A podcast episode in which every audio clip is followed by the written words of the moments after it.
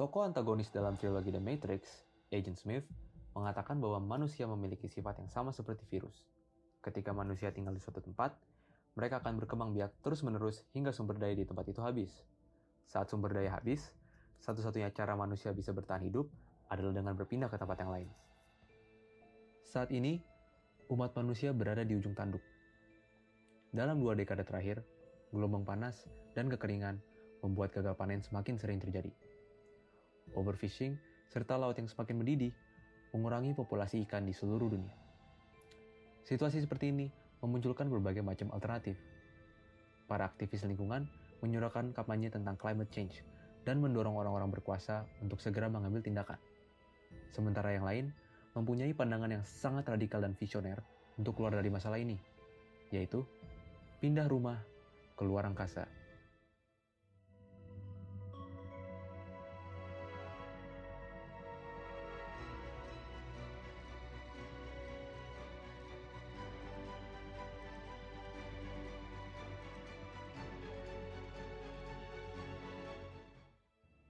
Sepanjang sejarah, kolonisasi terjadi dalam beberapa fase. Fase pertama merupakan fase eksplorasi dunia baru untuk menemukan dan memetakan hasil ekspedisi. Di fase kedua, dibangunlah pos dan pemukiman sementara yang masih sangat bergantung pada sumber daya dari negara asalnya. Hingga kemudian, di fase ketiga, di mana koloni mulai terbentuk dengan pedagang dan tenaga kerja yang dapat pindah ke sana. Mengolonisasi suatu planet atau objek luar angkasa pun akan melalui tahap-tahap yang sama, Find and discover, outpost, self-sufficiency. Find and discover. Bumi yang kita tinggali saat ini dapat menyediakan kebutuhan hidup kita secara sepenuhnya. Kita hanya perlu mengolahnya demi mencapai kesejahteraan. Namun hal tersebut tidak berlaku di luar angkasa. Planet, galaksi, maupun objek luar angkasa lainnya belum tentu dapat menunjang kehidupan manusia. Oleh karena itu, peneliti memerlukan waktu hingga ratusan tahun untuk menentukan kelayakan suatu objek luar angkasa agar dapat kita huni. Setidaknya, ada enam syarat yang harus dipenuhi agar suatu tempat dinyatakan dapat dihuni oleh manusia. Enam syarat itu adalah air, makanan, sumber energi, tempat tinggal, pakaian, serta iklim yang menyerupai bumi. Jika keenam syarat tersebut tak terpenuhi, kita akan mati sebelum kita merasakan haus dan lapar.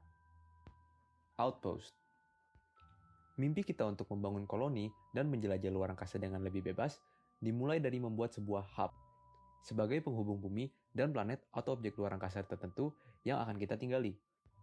Hub ini akan berguna untuk memudahkan perjalanan luar angkasa dalam hal biaya dan keefektifan transportasi. Salah satu kandidatnya adalah bulan kita.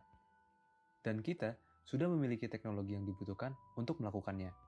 Estimasi dari NASA dan sektor swasta menunjukkan bahwa Moonbase dapat dibangun dengan dana 20 hingga 40 miliar dolar secara berangsur selama satu dekade.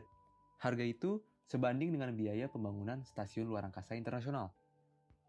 Ini bukanlah semata-mata investasi yang mahal, karena keuntungan yang dapat kita hasilkan sangatlah besar dan tidak ternilai. Bulan dapat menjadi tempat uji coba untuk mengembangkan teknologi baru dan mengeksploitasi sumber daya yang tak terbatas.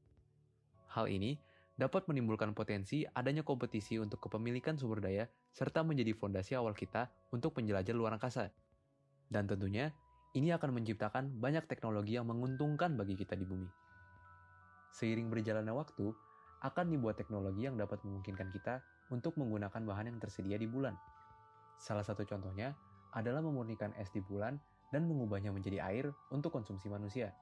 Selain untuk diminum, molekul air dapat dibaca menjadi hidrogen dan oksigen yang kemudian dapat digunakan untuk menjadi bahan bakar roket.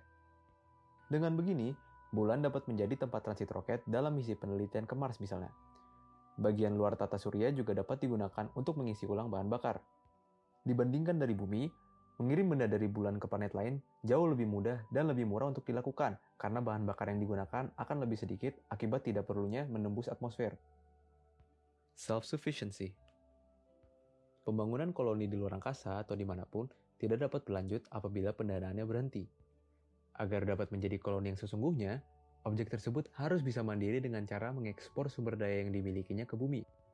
Dengan dibukanya peluang untuk kegiatan ekonomi, perusahaan akan bermunculan untuk melakukan kegiatan ekonomi di sana.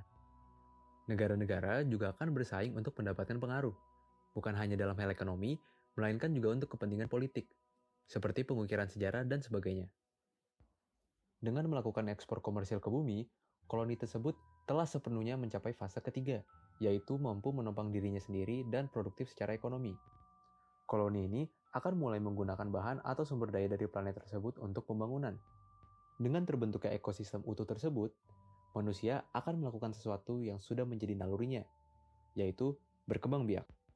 Suatu saat nanti, koloni ini bukan hanya menjadi tempat industri yang dikelilingi oleh ilmuwan dan orang-orang perusahaan, melainkan juga menjadi tempat untuk berkeluarga. Dari titik ini, hal-hal rumit mulai akan terjadi. Bagaimana cara pergi ke luar angkasa bukan menjadi pertanyaan tersulit untuk dijawab, melainkan bagaimana caranya bertahan hidup ketika kita sudah berada di sana.